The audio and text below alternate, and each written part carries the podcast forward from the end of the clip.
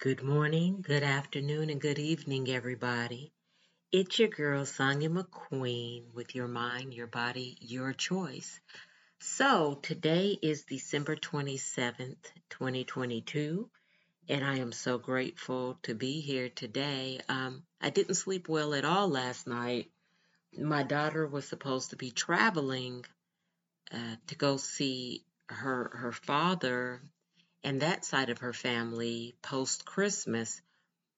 Um, but of course, her ticket was on Southwest, and all flights were grounded. But I paid for her to take an Uber because I did not want to take the thirty-five minute drive to her house, pick her up, and get her and the baby loaded in my car and take them to the airport at three thirty in the morning. However, I realized there was no space. Um, when I got her Uber, uh, I got her a Lyft. I'm sorry, gotta quit saying Uber. When I got her Lyft to put the gate code for the person to get in her gate. So I literally was staying up till three fifteen when the driver was supposed to go in order to answer his call. I knew he was going to call and say there's no code. But anyhow, her flight was canceled. I finally went to sleep, got a few hours sleep, and I'm up. And I'm a little too energetic, which is scary for me because I need my eight hours of sleep. How many of y'all, seven won't do, seven and a half won't do? You need that full eight. I could even push it to eight and a half, nine. But seven and a half hours of sleep does not work for me. And last night I probably had five. Um, but anyway, I just wanted to tell you all, post Merry Christmas, pre-Happy New Year. If you're not happy, get there. Get there. What will it take to make you smile, to make you just grateful that you woke up this morning, to make you look around and say, man, I might not have everything, but I have this and I have that. I have water, if you have water. I have electricity, if you have electricity. I have a car, if you have a car. I have clothes to put on my back, if you have clothes to put on your back.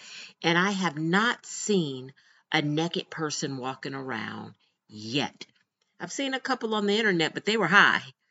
I have not seen somebody purposely because they didn't own a pair of drawers, a bra, a pair of pants. I don't care how old and raggedy they are, and a shirt. I've yet to see naked people, and I look for them. I haven't seen a naked person walking around yet. So have that spirit of gratitude. You know, my father called me on Christmas, and it was probably one of the best things that could have happened to me. The same father I had a funeral for a few months ago, you guys. Sometimes you got to kill something old to bring in life to something new. And I'm breathing, breathing life into something new with my dad, you know, because it's the first time in years he's called me on any holiday, including my birthday, which is the best holiday. No birthday, no Christmas, no Mother's Day in years. So for him to call me on Christmas, it meant a lot. And I'm going to say what I said a little bit earlier. I killed my father off earlier in the podcast. If you've been following me, I said um, the podcast is called Death for the Living. And it's when somebody who is alive is causing you so much pain and so much misery and hurt, you can't seem to get through it.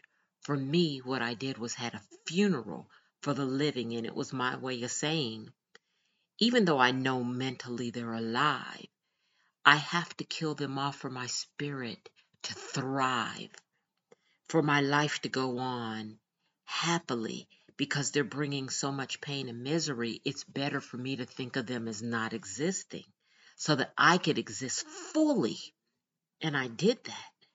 But I had to think recently, not even yesterday, before yesterday, sometimes you've got to kill and bury deep the bad things so you can give life to something new. And I'm breathing new life into my relationship with my pops, y'all. So that was a great thing. And of course, I cooked. And um, it's so funny. One of the people who came to dinner, he he's a um, he's a cook himself, and I don't mean a cook at home like I am. I'm not a chef, but you know, at a real restaurant. And he said he be at work telling the people that I am the best cook, hands down, in the world. And it just thrills me because I know what I know. I had somebody else's food recently, and I thought it was awful. To me, I am absolutely positive that his family loves his cooking. Just grow, grew up differently. We cook differently. I am a definite um, Southern cooking sister at the best. Um, you know, the the cornbread everybody swears is Jiffy, if you've ever heard of Jiffy, and it's absolutely homemade. Um, the greens with the meat, you know, the the macaroni and cheese. I use five different cheeses, and most of the time I use buttermilk, but this time I used heavy whipping cream and half and half because I didn't realize I didn't have buttermilk, and it was equally as delicious. And the, the candied yams, and the I made ribs. I got on the grill in thirty-six degree weather in Florida, but them ribs were so tender.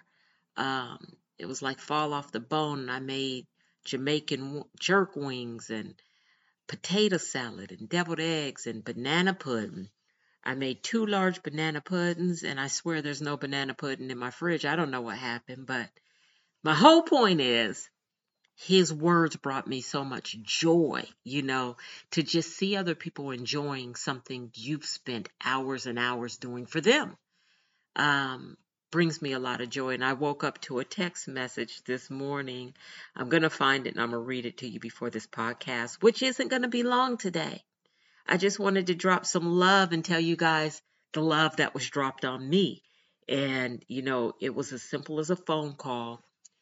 Me and my kids and my husband, we draw names for Christmas so that my kids aren't buying everybody a gift. And, you know, me and my husband just buy everybody a gift still, and we pretend like we didn't. But um, it's really for my kids so that they're not stuck trying to buy their siblings gifts. They can just stick to a fifty dollars budget. They pull a name. That's who they buy a gift for. My daughter, my oldest, who did not pull my name, bought me something that I really, really wanted. It's called a, a hyperextender or a Roman chair. And I sit on it, and I can do my sit-ups, and I can lean all the way back. Like I'm folding my body in half, and I'm, I'm elevated. I'm up in the air, kind of, sitting on these pads, and I sit back up. Y'all, I've been doing so many of those sit-ups. My son, who did pull my name, bought me everything on my wish list. Um, so those were blessings also. And my youngest, she celebrated Christmas here. And I, a blessing for me from her is she's on her own, a single mother taking great care of her baby girl, you know, working. She's a teacher. She works at the Y M C A part-time, and she tutors. So I'm extremely proud of all three of them. And, and those are my blessings, you know. My mother and father are still alive. Those are blessings for me. I have two brothers that are still alive and breathing. That's a blessing for me. But um, I, I'm just grateful. You know, I have a wonderful husband. We don't gift on Christmas. We celebrate the reason for the season. And we try to be a blessing for other people. But he bought me a robe. I, I um, have this big, heavy robe. And for some reason, I washed it with bubble gum in the pocket. And there's bubble gum stuck all over it. And every time I wash it, the bubble gum just gets harder. It doesn't come off. So he replaced that robe, even though we don't gift. So even the robe was such a blessing to me. And my hair was perfect, y'all. It was perfect for Christmas. The day before Christmas, we celebrated my granddaughter's first birthday, and that was such a beautiful event, too. You guys, the, the whole point is you didn't hear me say anything about a brand new car, a new house, new furniture. It's just sometimes the small things, the, the praising of my food, the unexpected gifts. The, the baby at the house coming to see me, you know, my, my, my daughter being here and me seeing all three of my kids actively, beautifully um, involved in this world in a positive way. My oldest being a nurse, my son, he's graduating with his second master's in May, and he's got, I think, two degrees. I might have this mixed up. He's going to Africa on vacation next week. He went to Thailand a couple of months ago. He's been getting his vacations in. He went to New Orleans, you know, he's thirty and he's doing his thing. And, and my baby girl working three jobs, hustling to be able to take care of her and my granddaughter. I'm just so proud.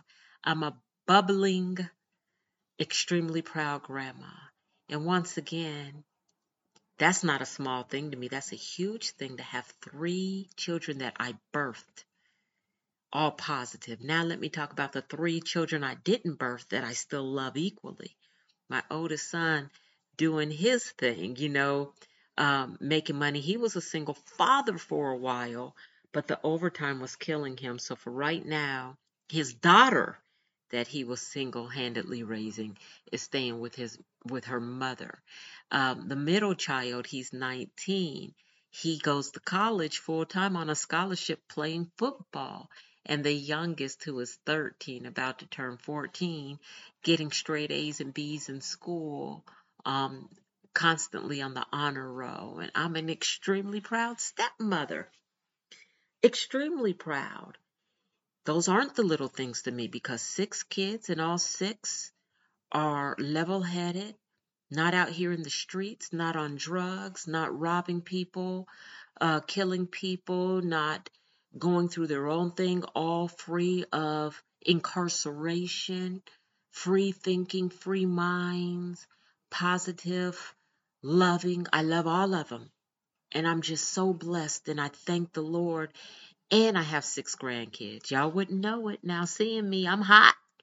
I'm hot. But it, it's just a blessed life for me. And I'm going to go back. Something I don't do is listen to my podcast. But these podcasts are so therapeutic for me that I guarantee if I go back and listen to the beginning, I have a lot of pain and a lot of anger that I talk through on this podcast. And then the feedback you guys give me is so loving and positive.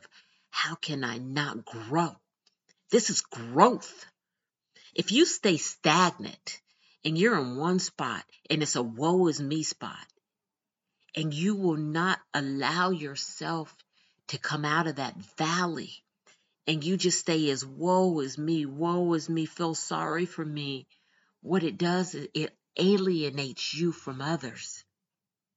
Because people get tired day after day, month after month, year after year of, of that woe is me and seeing you're not trying. They're feeding you with a short spoon. They're nose to nose with you telling you, I'm here. I got your back. Let me feed you this positivity. But you keep making them add inch after inch after inch to that spoon, when before you know it, you're on one side of a valley and they're at the peak of a mountain, feeding you with a spoon, still trying to help you. But you've sucked so much life out of them, they can't be nose to nose with you anymore. They have to put that distance between you guys so that you're not, what is it called, a suck, succubus? You're not draining them of their joy. So you know what? If you want joy, you got to get up, get out, and get you some. Wake up, look at yourself in the mirror and say, God dang, look at me. I'm as fly as I can be. I don't care if your hair's sticking straight. I woke up, my hair was matted to my head because, you know, I don't do like so many other people with hair like mine do. You know, they twist it at night or they braid. I'm lazy. I just put a slumber cap on my head and go to sleep, wake up and it's matted to my head. I wet it in the morning, fluff it out with my fingers, maybe put some leave-in conditioner. It curls right back up and I'm good to go. But I still look in the mirror and smile. Sleep in my eyes. I wake up and I smile because number one, I woke up. Number two, I was able to swing my legs out of this bed and stand on my own two feet. Number three, I was able to walk from my bedroom to my bathroom in my house. Number four, I was able to turn on some water to wash my face and brush my teeth. Number five, even though I normally don't do this when I wake up because I'm going to exercise, I got in the bathtub because I felt like it. I usually get dressed with the clothes in my drawer. Put on my sports bra, put on my underwear, my workout clothes, and I get my workout on. I go in my closet and get me some socks and some tennis shoes to match my outfit because I'm always matching. I usually put up, pull my hair up in a ponytail because I have ponytail holders. And I put a hat on my head because I have a plethora of hats to work out in. And I work out because I have the ability of my limbs to do so. And then I come in and I let my body cool down as I drink cold water. Because, well, I don't drink cold water. I drink room temperature water. But if I wanted it cold, I have a refrigerator downstairs to make it that way. It produces ice and water. But instead, I'll get a bottle out of my garage and I drink it. You guys, that's the first two hours of my day. And I just named about fifteen, twenty blessings. From the opening of my eyes to the bathing of my body, there were so many blessings in between.